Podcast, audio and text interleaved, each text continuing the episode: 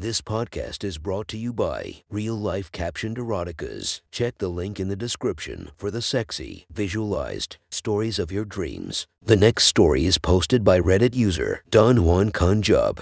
The title of this story is The Engineer and His New Fuck Toy. Sit back, relax, and enjoy the story. In a small building located off the main campus of one of the most prestigious universities in America, a young woman walks into a dusty reception area. A harsh fluorescent light covers the room. She meets the receptionist posted in front of the door.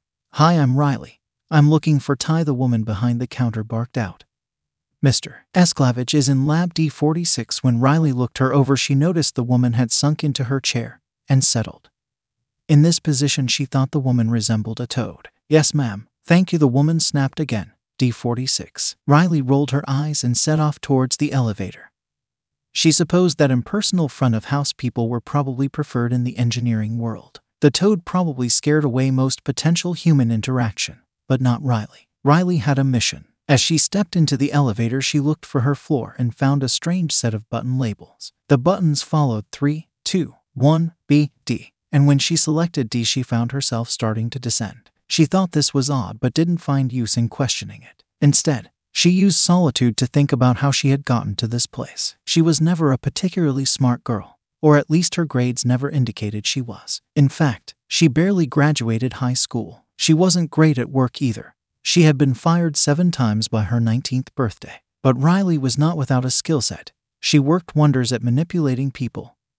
Anyone. She hustled principals and cops alike. She even convinced a 70-year-old woman that the woman's watch would look better on her. To be fair, it did. She wore it today, and the gold band provided an adequate contrast against her green satin dress and the denim jacket she wrapped over her shoulders. She was persuasive with everyone, but she always had a special knack with men, because she knew how to play them. That is why she chose the dress that clung tightly to the curves of her body, the one that squeezed her cleavage so that her tits were nearly spilling out. That's why she wore the jacket. Riley saw tons of girls wearing nothing, trying to pull something out of a guy, and still they go home disappointed. Riley knew better. These girls wanted to present themselves as sluts. But guys don't really like sluts. Guys want a girl who could be a slut. That's why the jacket works. It's a fake warning. It feigns modesty while focusing attention on the least modest part of her body. By hiding her cleavage, she now makes every accidentally glance naughty. Now the guy feels flustered, maybe even embarrassed, and despite this, he still remains distracted, since the jacket now labeled Riley's cleavage taboo. This is the disposition Riley liked in her men. In this state, they were so impressionable. The elevator dinged and the doors slid open. It took her quite a while to find room 46. By the time she saw the numbers on the door, she was seriously regretting wearing her 4-inch heels. She opened the door to a dim room full of empty tables with what looked like extension cords hanging from the roof. In the corner, there was an office with a lamp on. Riley walked up to the door and knocked on the glass. "Excuse me, I'm looking for Mr. Esk." The door swung open. "Hi, Riley." "Hi." Tim looked good. Surprisingly good. He still had no idea how to show it, but underneath the bad haircut and the shirt that looks like it's one size too large, there was confidence. He seemed to stand taller, and he seemed at ease in a way Riley had never seen from him. "Please come on in." Tim gestured for her to enter, finding a seat behind an oak desk with some papers and knickknacks. Riley found a chair across from the desk. She sat on the soft leather seat and looked up at Tim. "Hi, how are you? What's happened? Tell me all about the last 9 years. Tim smiled back and responded, "Long or short version, would you like a cup?" He nodded to the coffee maker in the corner of the room. Do you hate me if I say short? And I'd love some." Riley stood to make herself a cup, but Tim stopped her. "I've got it." He flicked his finger and suddenly the cord to his phone unplugged itself and sprung to life. "I'm actually glad you picked short. I didn't want to have to tell you the long version." The cords retreated from the desk and slithered across the room and up the wall. "I graduated high school, got in here, finished my master's. They offered for me to come on as an experimental technician." The cord then coiled around the handle of the coffee pot and poured 2 full cups. "So now I get to play around with this shit every day." The cord wrapped itself tightly around the cups and transported the cups to their places, and then retreated back to plug itself back into Tim's phone. "Holy shit, Tim, that's amazing." Tim smiled back. "Yeah, I know." They spent another hour talking and catching up. When finally Riley brought up the subject of her education experience, or lack thereof, so I can't really apply anywhere good with my track record. But I was thinking maybe you could say something about how good of a student I was and maybe they'd be more inclined to accept me." Tim raised an eyebrow at her. "But Riley, you weren't exactly a good student." Riley puffed out her bottom lip. "Yeah, I know. But I just don't know what I'm going to do." Tim rested his hand on her hand. "I'm sure that we can work out some way for you to get a degree, whether you have to start out in the community." "Are you sure though? There's nothing you could do to help me get into a good school? I'd be so appreciative." As she hung on the word "so," Tim blinked his eyes and returned a bright smile. "Now that you mention it, I'm sure there's something we can do, if you are willing to give me a little something." He gave her a grin which she returned. "Oh, I never just give a little." Tim stood up and offered his hand. "I'm sure that's true. Do you mind if we come back to this in just a second? I'd like to show you something." Riley pushed herself up with Tim's hand. "Sure thing, baby." They walked out into the lab. Tim, stepping forward into the center of the room, lifted his hands. Then suddenly all of the hanging wires came to life, swirling and slithering in every direction. Bright blue LEDs lit up the room. Soon he was moving the wires in all sorts of ways and shapes. "Have you ever wanted to fly?" Riley's smile was affirmation enough, and the cords began to descend onto her arms and wrap up her legs and waist. "They feel so weird." Soon the ones on her arms slid under her jacket sleeves, coiling around her arms. The rubber coating of the wires was soft and cool. Soon her entire body was draped in cords. "Okay, I want to fly." Suddenly, her feet felt lighter in her painful heels. In the next second, they fell off. Now Riley's whole body was suspended in the air. She couldn't even feel her weight against the wires. Tim spoke as her body started to soar around the room. "I got this idea one day when I was walking with my phone plugged in. I looked down at myself and I realized man is the only creature who can't control his tail." Well, until now. Soon Riley was doing a loop-to-loops and hard turns, before finally floating just above Tim's head. Riley looked down and felt the heat from Tim's breath against her neck, so explain this exchange again. This was the first moment Riley felt flustered. Well, like I said, you would help me get into the college." Tim started walking circles around Riley. "Yes, I know we covered that. What are you providing in return?" Riley caught her breath as Tim finished his circle, letting him turn his attention to her before she leaned her face up close and whispered, "Well, I thought I said I'd be very appreciative." Tim in turn whispered, "So you're gonna fuck me?" Riley blushed and smiled. "I don't know. Do you want me to fuck you?" Tim smiled and stepped back. "I haven't decided yet. Can I look at the product first?" What the fuck do you mean the product?" Riley exploded at the question. Tim raises a hand to his chest. "My apologies. I assumed something different. I thought you were attempting to give me a night of bodily attention in exchange for help in your collegial endeavors." He grinned at her with a raised eyebrow. "Okay." Well, as she took a deep sigh, Tim added, "If I misunderstood, please feel free to leave. Or don't. We can go out to dinner, catch up. No college acceptance, no sex, no big deal. You just flick those cords away, and we can leave." Riley bit her lip and pondered the current situation. Tim was obviously a prick, but alright, fine, but you don't have to say it like that. You don't have to call me the product. Tim's grin softens. "I'm sorry, can I see you?" Riley's face grew red and nodded yes. "Thank you." The cords began to move again, the ones draped around her arms coiled and bunched at her joints. The ones the jacket was hanging on soon started to spread out. Soon the jacket looked inflated with the cords. Riley screamed, "Wait." But before the words left her mouth, the seams of the denim were ripped apart in one quick motion. Cords flew everywhere at nerve-wracking speed. A few came inches from Tim's face. He never flinched. Only once the cords had retraced back to their metal cages did he take a step forward. "I'll buy you a new one." His eyes were transfixed on her full chest stretching against the fabric of her dress. "But this." Tim ran his hand over the satin covering Riley's hips. "This we should keep." Tim guided his hand over the silky fabric. Then Riley heard a strange voice. "Barometric pressure increase 0.02%. What the fuck was that? Riley looked at Tim with a wild glare. "Relax, it's just Salem. She's my AI. She's programmed to note changes in moisture.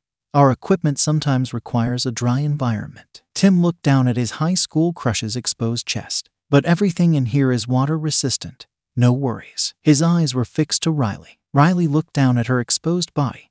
This wasn't floating. This was hanging. She was hanging, completely on display. She was used to men checking her out, but she was used to the side glances or wandering eyes.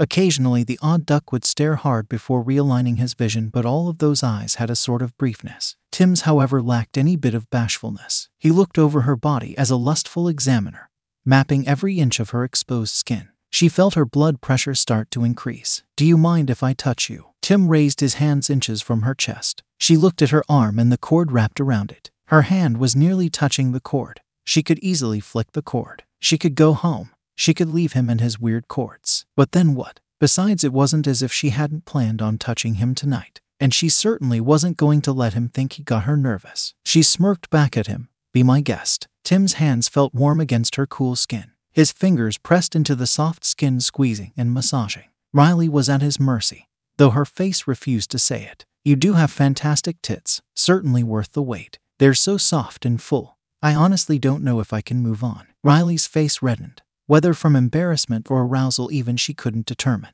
Tim's thumbs gave both of her nipples a flick. "I bet you can actually give a decent tit job with these." A cocky smile starts to sprout on Riley's face before she flattens it. Barometric pressure increased 0.02%. Tim's hands drop Riley and his eyes turn up. Her eyes follow. That's odd. It rarely ever changes more than once an hour. Anyway, Tim's eyes lowered to match Riley's. She looked at his eyes and his hands, and for a second she wanted them to warm her cool skin again. "Can I see the rear?" Riley's composure shattered. Her ass was not a product. He can't just call it the rear. But she needed this, so she smiled again and replied, "You can look at it, but you can stop saying it like that." Tim smiled and the cord started to move again. Riley watched the room turn as she spun around. "My apologies.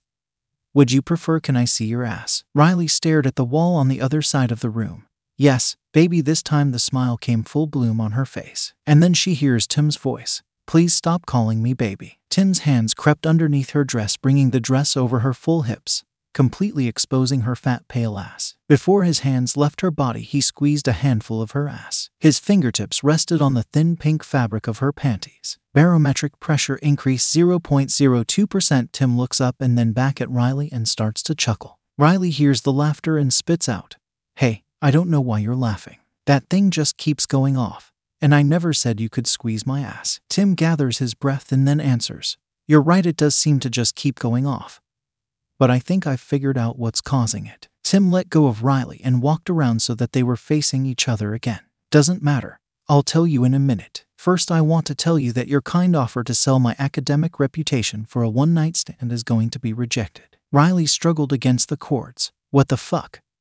Then get me out of these fucking things and let me go." Tim raised a hand to calm her. "But I have a counteroffer. Well, I obviously don't value your pussy as much as you do." Riley gave him a spiteful look. "I'd still like to make an agreement. I assume you had no intention of going to class or study.